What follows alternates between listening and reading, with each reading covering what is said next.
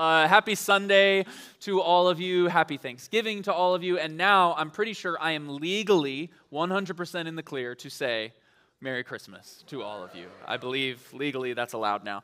Uh, if we haven't met yet, my name is John. I am one of the pastors here. And I was reflecting this last week on how this Christmas is going to be my family and I's sixth Christmas here at Soul City Church. We have been around this church for a little while, and one of the things that I most look forward to at our church around this time of year is not just Jingle Jam and Christmas Store. It's not just our Christmas gatherings, although all those things, they're going to be amazing. I highly encourage you.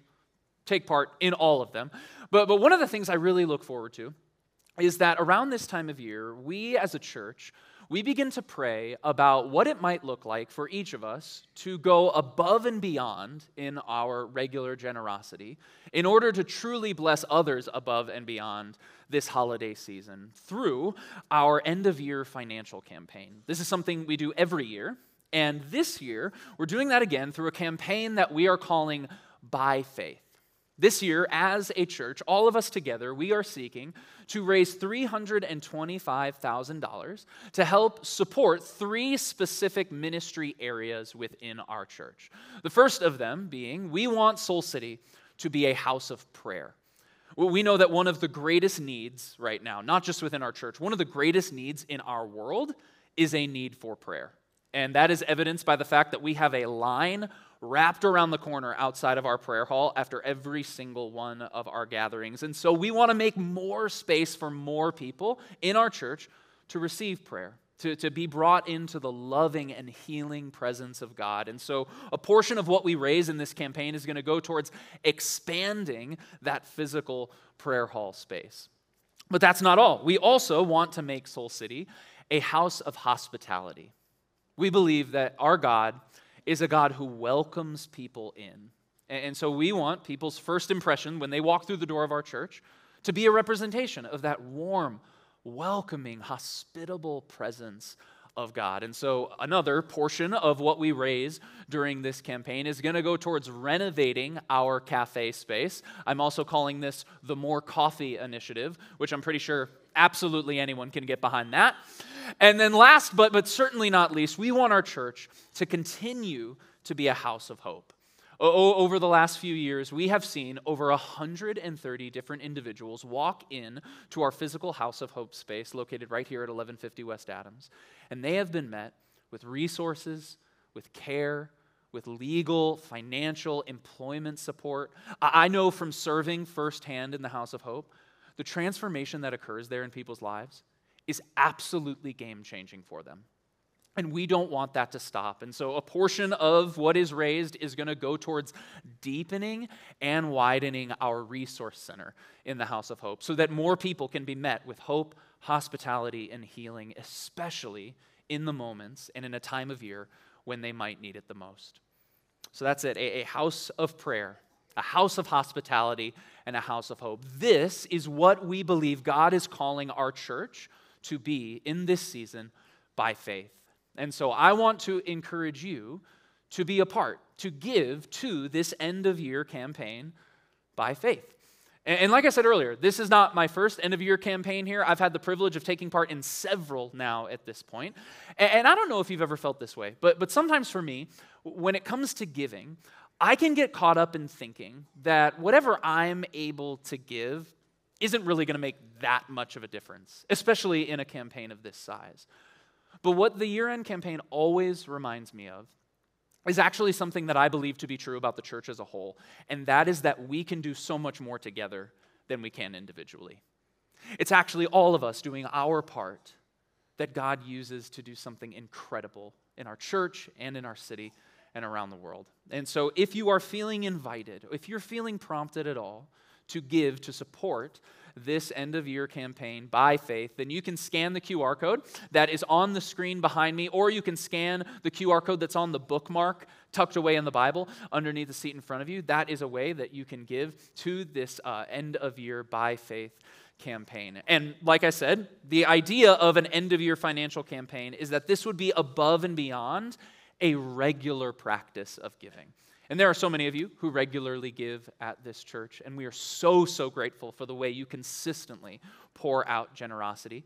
And if you're here this morning and you're ready to give, there's a few ways you can do that. As you can see, our host team, they are beginning to pass the buckets. You can give in that way, or you can scan the QR code that is on the screen behind me or tucked away in the Bible, and you can give in that way. That's a way that you can set it up online. You can give in that way as well as the buckets are being passed, I, really do hope that, that all of you had a happy and I don't think you can really say healthy Thanksgiving, at least not for me personally. That's a confession. Uh, but I don't know if anyone in the room realizes this, but this weekend was not just Thanksgiving weekend. Do you realize that? At least not in my life. But this weekend, perhaps more important than Thanksgiving, this weekend was the weekend that my beloved Michigan Wolverines took on the Ohio State Buckeyes. And for the second year in a row, we have been delivered to the promised land. Let me tell you, yesterday was a good, good day. It was a good, good day in the kingdom of God.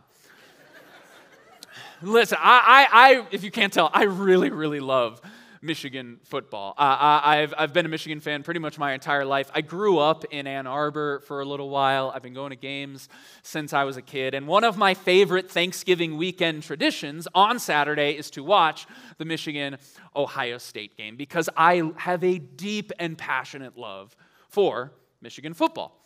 And so you can imagine my dismay when a few years ago, uh, my wife Erin and I, we joined a small group here at Soul City, and we started to get really close with this one other couple that was in the small group. And listen, they are great. Like, they're super fun. They're super nice. They live down the street from us. They were in the same season of life. We're starting to get real close, like lifelong friends close. And so you can imagine my horror the day I found out that they were Ohio State fans. Like, truly, I'm not joking. I was devastated. Because if there is one thing I am more passionate about than my love for Michigan football, it is my hatred for all things Buckeyes. And I know I'm a pastor, I'm not supposed to use the H word, but truly, truly despise it. And you really can't blame me because this is just how the world works, people.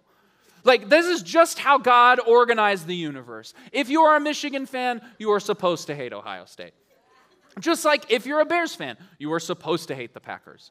If you are a Cubs fan, you are taught to hate the Cardinals. If you are a Taylor Swift fan, you have to hate Jake Gyllenhaal, John Mayer, Joe Jonas, Harry Styles, and most importantly, Scooter Braun.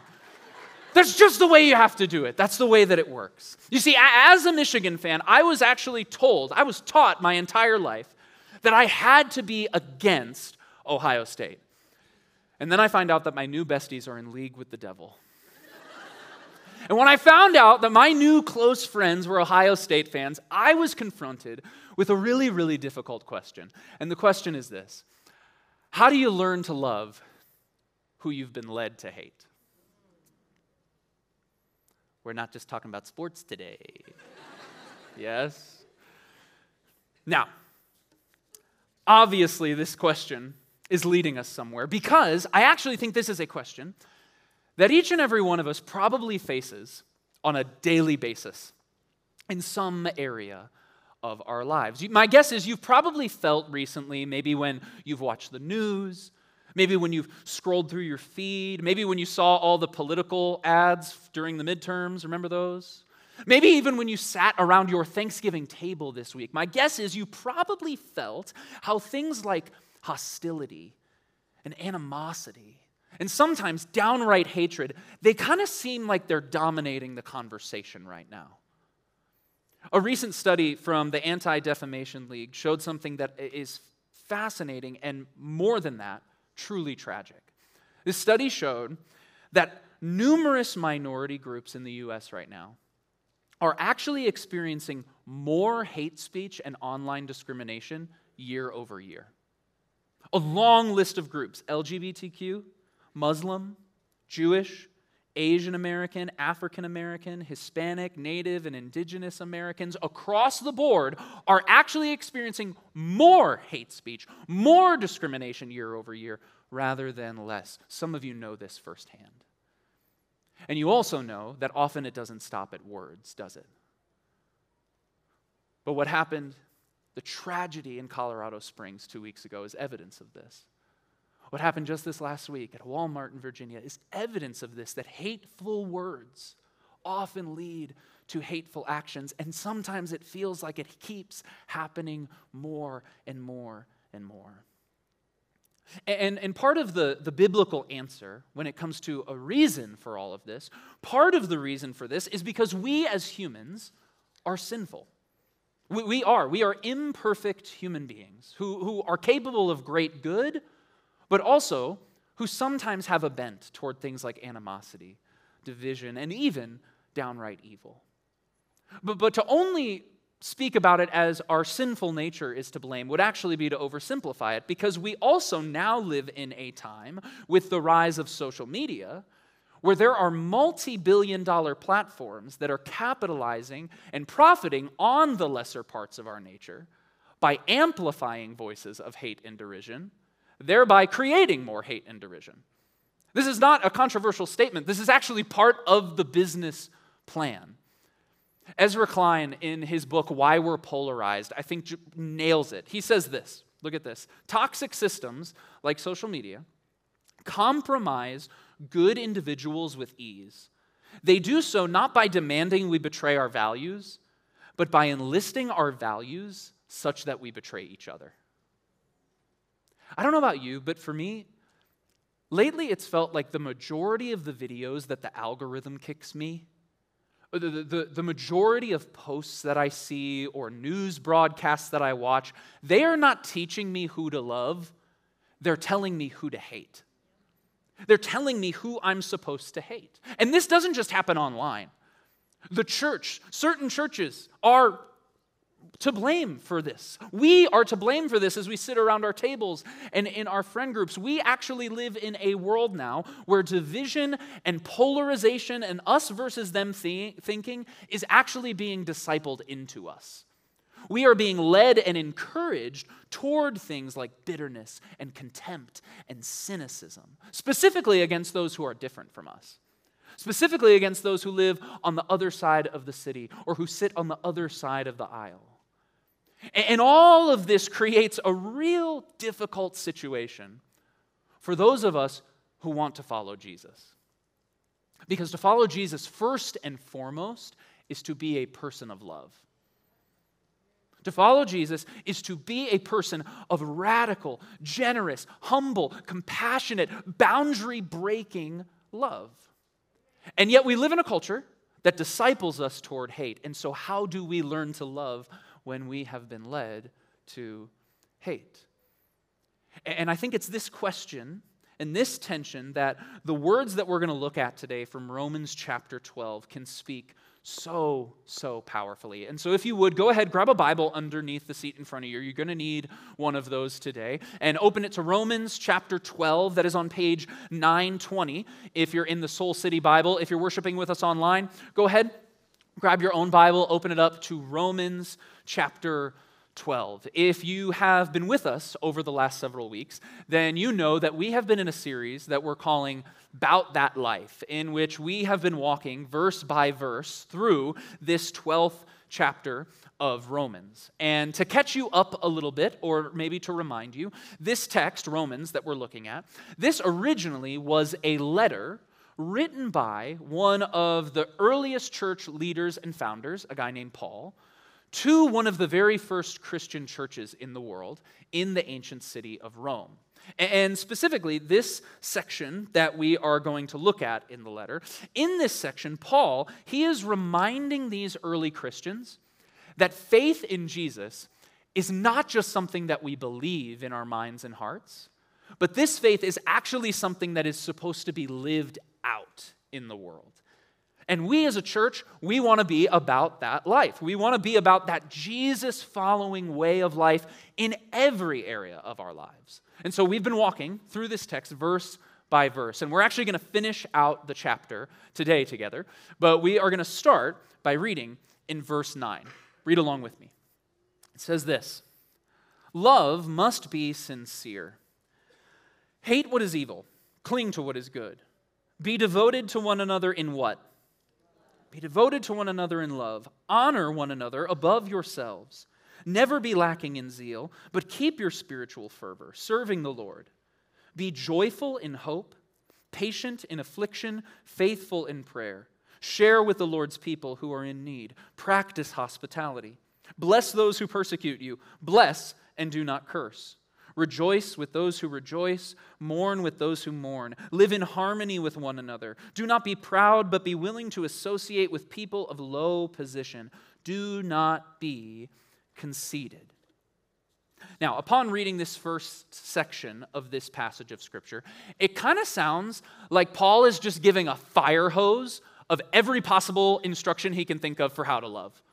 Like everything his parents or Jesus or God ever told him, he's just like firing it off at will. Like, love one another, honor one another, practice hospitality, rejoice with those who rejoice. Boom, boom, boom, boom. And that's one way of reading this text. You, you actually could take these instructions that Paul has given and you could apply them in your life in a general way. And I would actually argue that would be a faithful reading of this passage.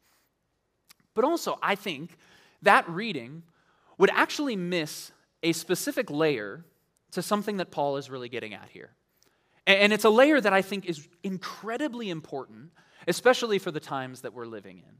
But in order for us to understand this layer of context, we're going to have to put on our Bible nerd glasses. So if you will excuse me. Okay, I'm ready.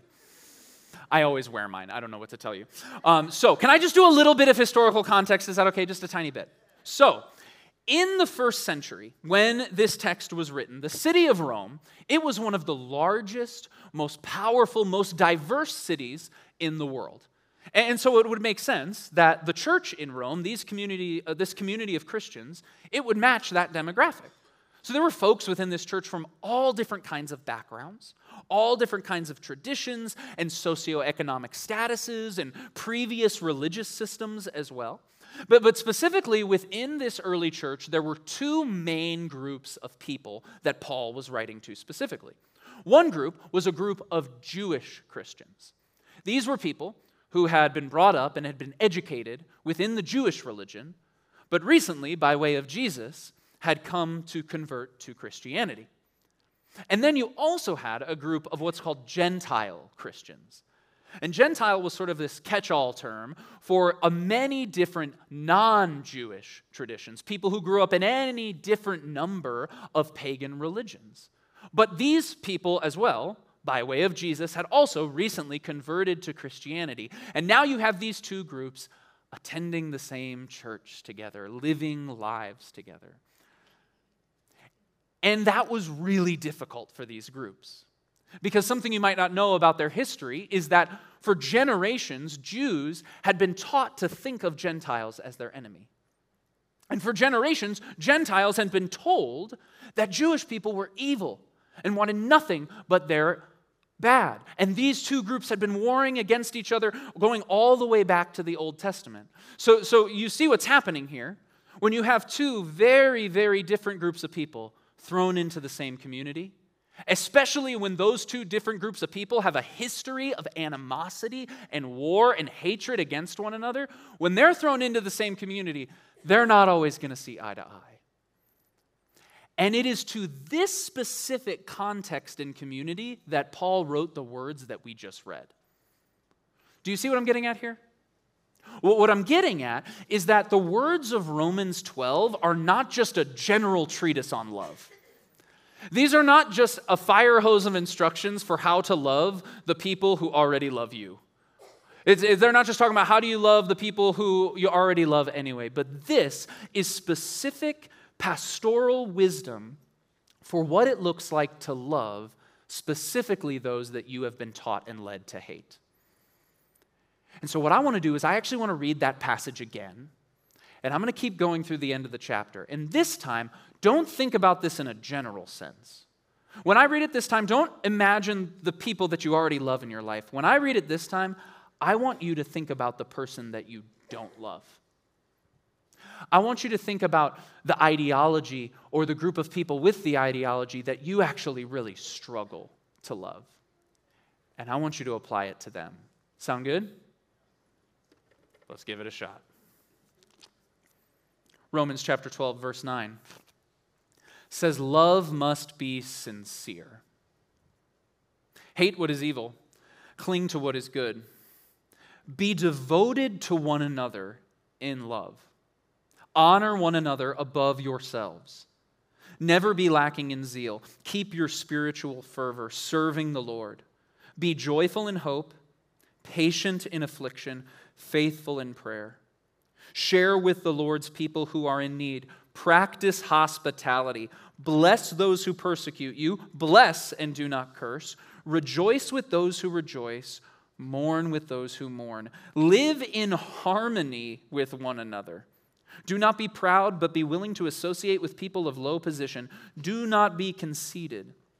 Do not repay anyone evil for evil. Be careful to do what is right in the eyes of everyone. If it is possible, as far as it depends on you, live at peace with who? Everyone. Do not take revenge, my dear friends, but leave room for God's wrath, for it is written, It is mine to avenge, I will repay, says the Lord. On the contrary, if your enemy is hungry, feed him. If he is thirsty, give him something to drink.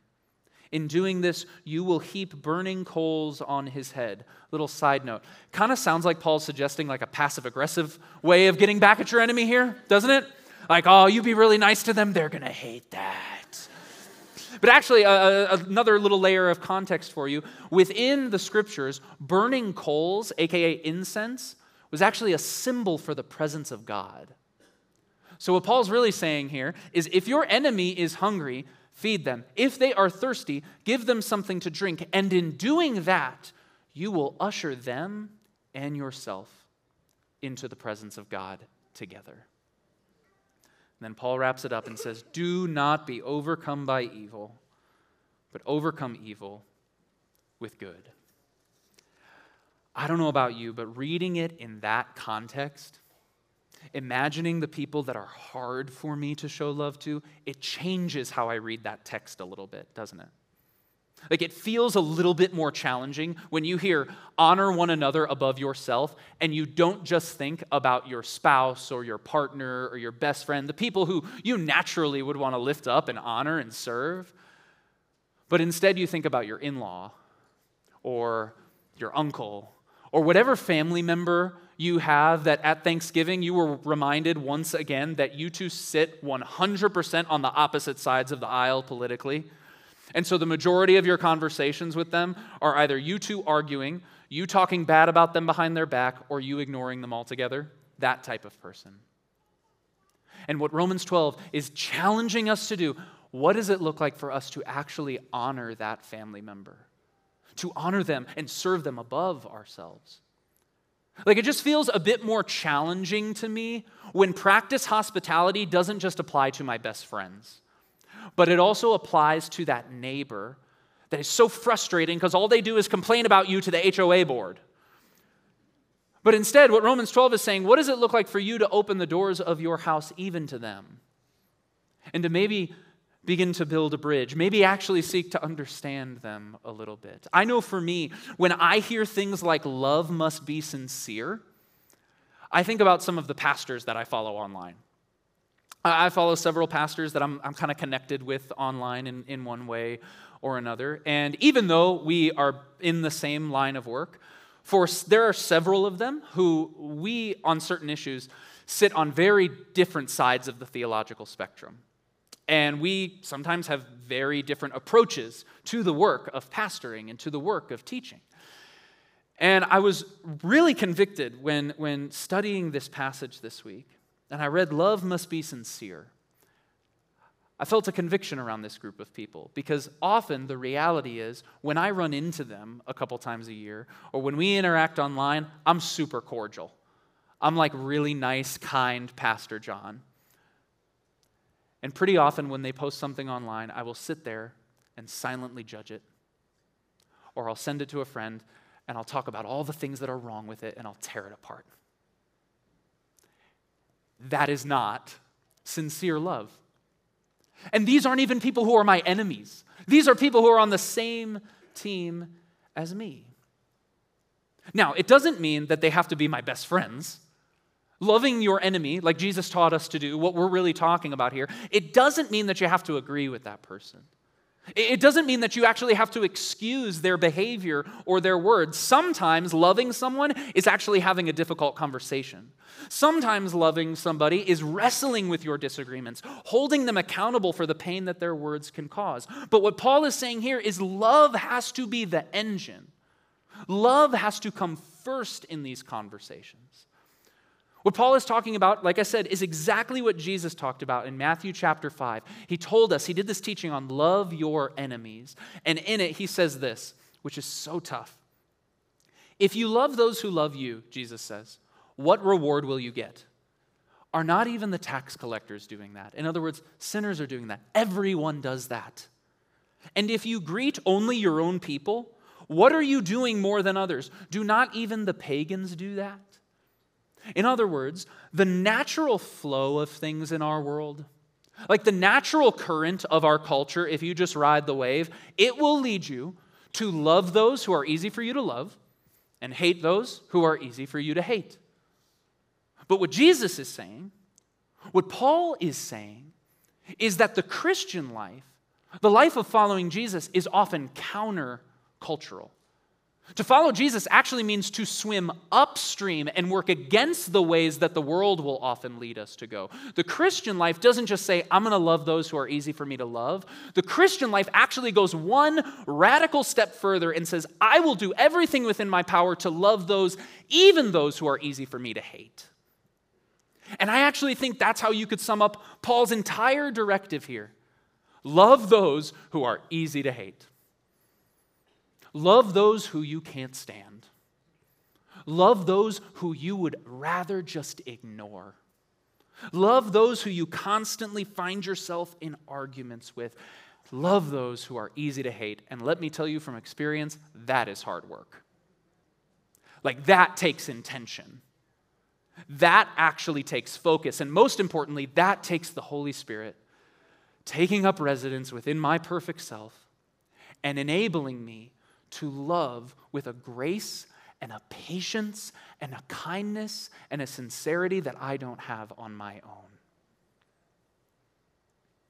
And ultimately, I think that's the kind of love that changes things. Don't you? Like, this is the kind of love that actually can heal things. This is the kind of love that can heal your family the kind of love that can heal our country. This is the kind of love that heals the church and transforms things. Not just loving those who love you back, not just loving those who you naturally already love anyway, but truly taking the greatest commandment seriously. When Jesus said, Love your neighbor, and what he might have left out was, Whoever your neighbor is. And especially if your neighbor is someone who you would rather ignore or not talk to or pretend doesn't exist. Love your neighbor because something that Jesus got, something that Paul got, and something I desperately hope we can get, Soul City, is that love is actually our greatest weapon against evil. Hate is not our greatest weapon against evil. Cynicism, my sarcastic comments, that's not my greatest weapon against evil. Right arguments aren't the greatest weapon. Love always has been, always will be our greatest weapon against the evil of this world. End of story. And so, the last thing that I want us to do in this gathering together, normally we might have a song at this time, but the last thing we're actually going to do together is I want to send you off today with something called a benediction. And those of you who grew up in maybe different church backgrounds, you might understand this language, but essentially, a benediction, the purpose of it throughout church history, has been to bless people as they go to be the people of God in the world. I want to be really, really clear about something. The purpose of this message was not for you to walk away with wise insights. The purpose of this message was not for you to receive good ideas. So you walk away and say, Yeah, sure, that makes sense. I'll, yeah, I'll think about that one. The hope of this message is that you, Soul City, would actually go and do these things. That you would leave here today, and as much as you are capable, you would love those in your life who are easy for you to hate. That you would swim upstream, that you would go countercultural with the surprising love of Jesus that can transform and heal our world. And so I want to invite you, if you're able, to stand, if you would, if you're in this room.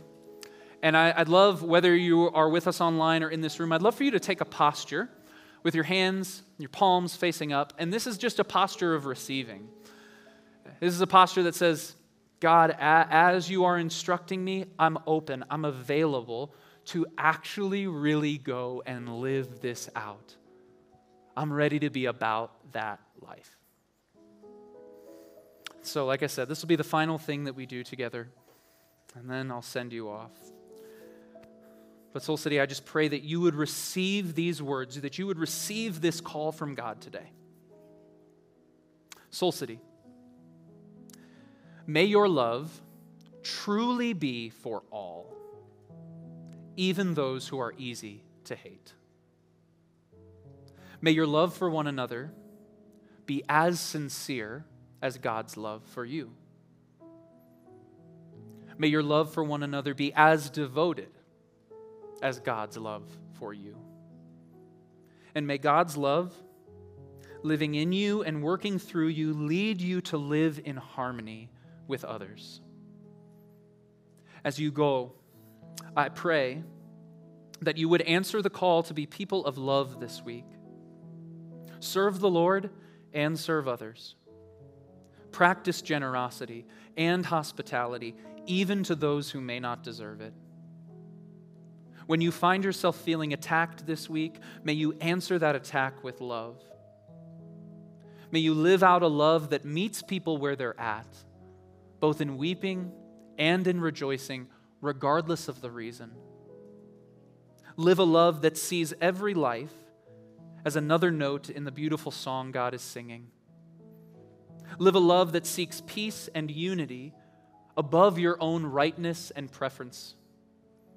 Live a love that is humble, remembering that there is no person who is disqualified from God's loving presence, and therefore no person should be disqualified from yours. Know that it is possible, Soul City. It is possible to stand against evil while still loving and standing for people. Resist the temptation to give in to petty disputes. Do not be a person who adds to the growing division and polarization, but in a world of burning bridges, may you, Soul City, be bridge builders. Always remember that our greatest weapon in the battle against evil is and always has been love. Now go, Soul City, and live as people of love.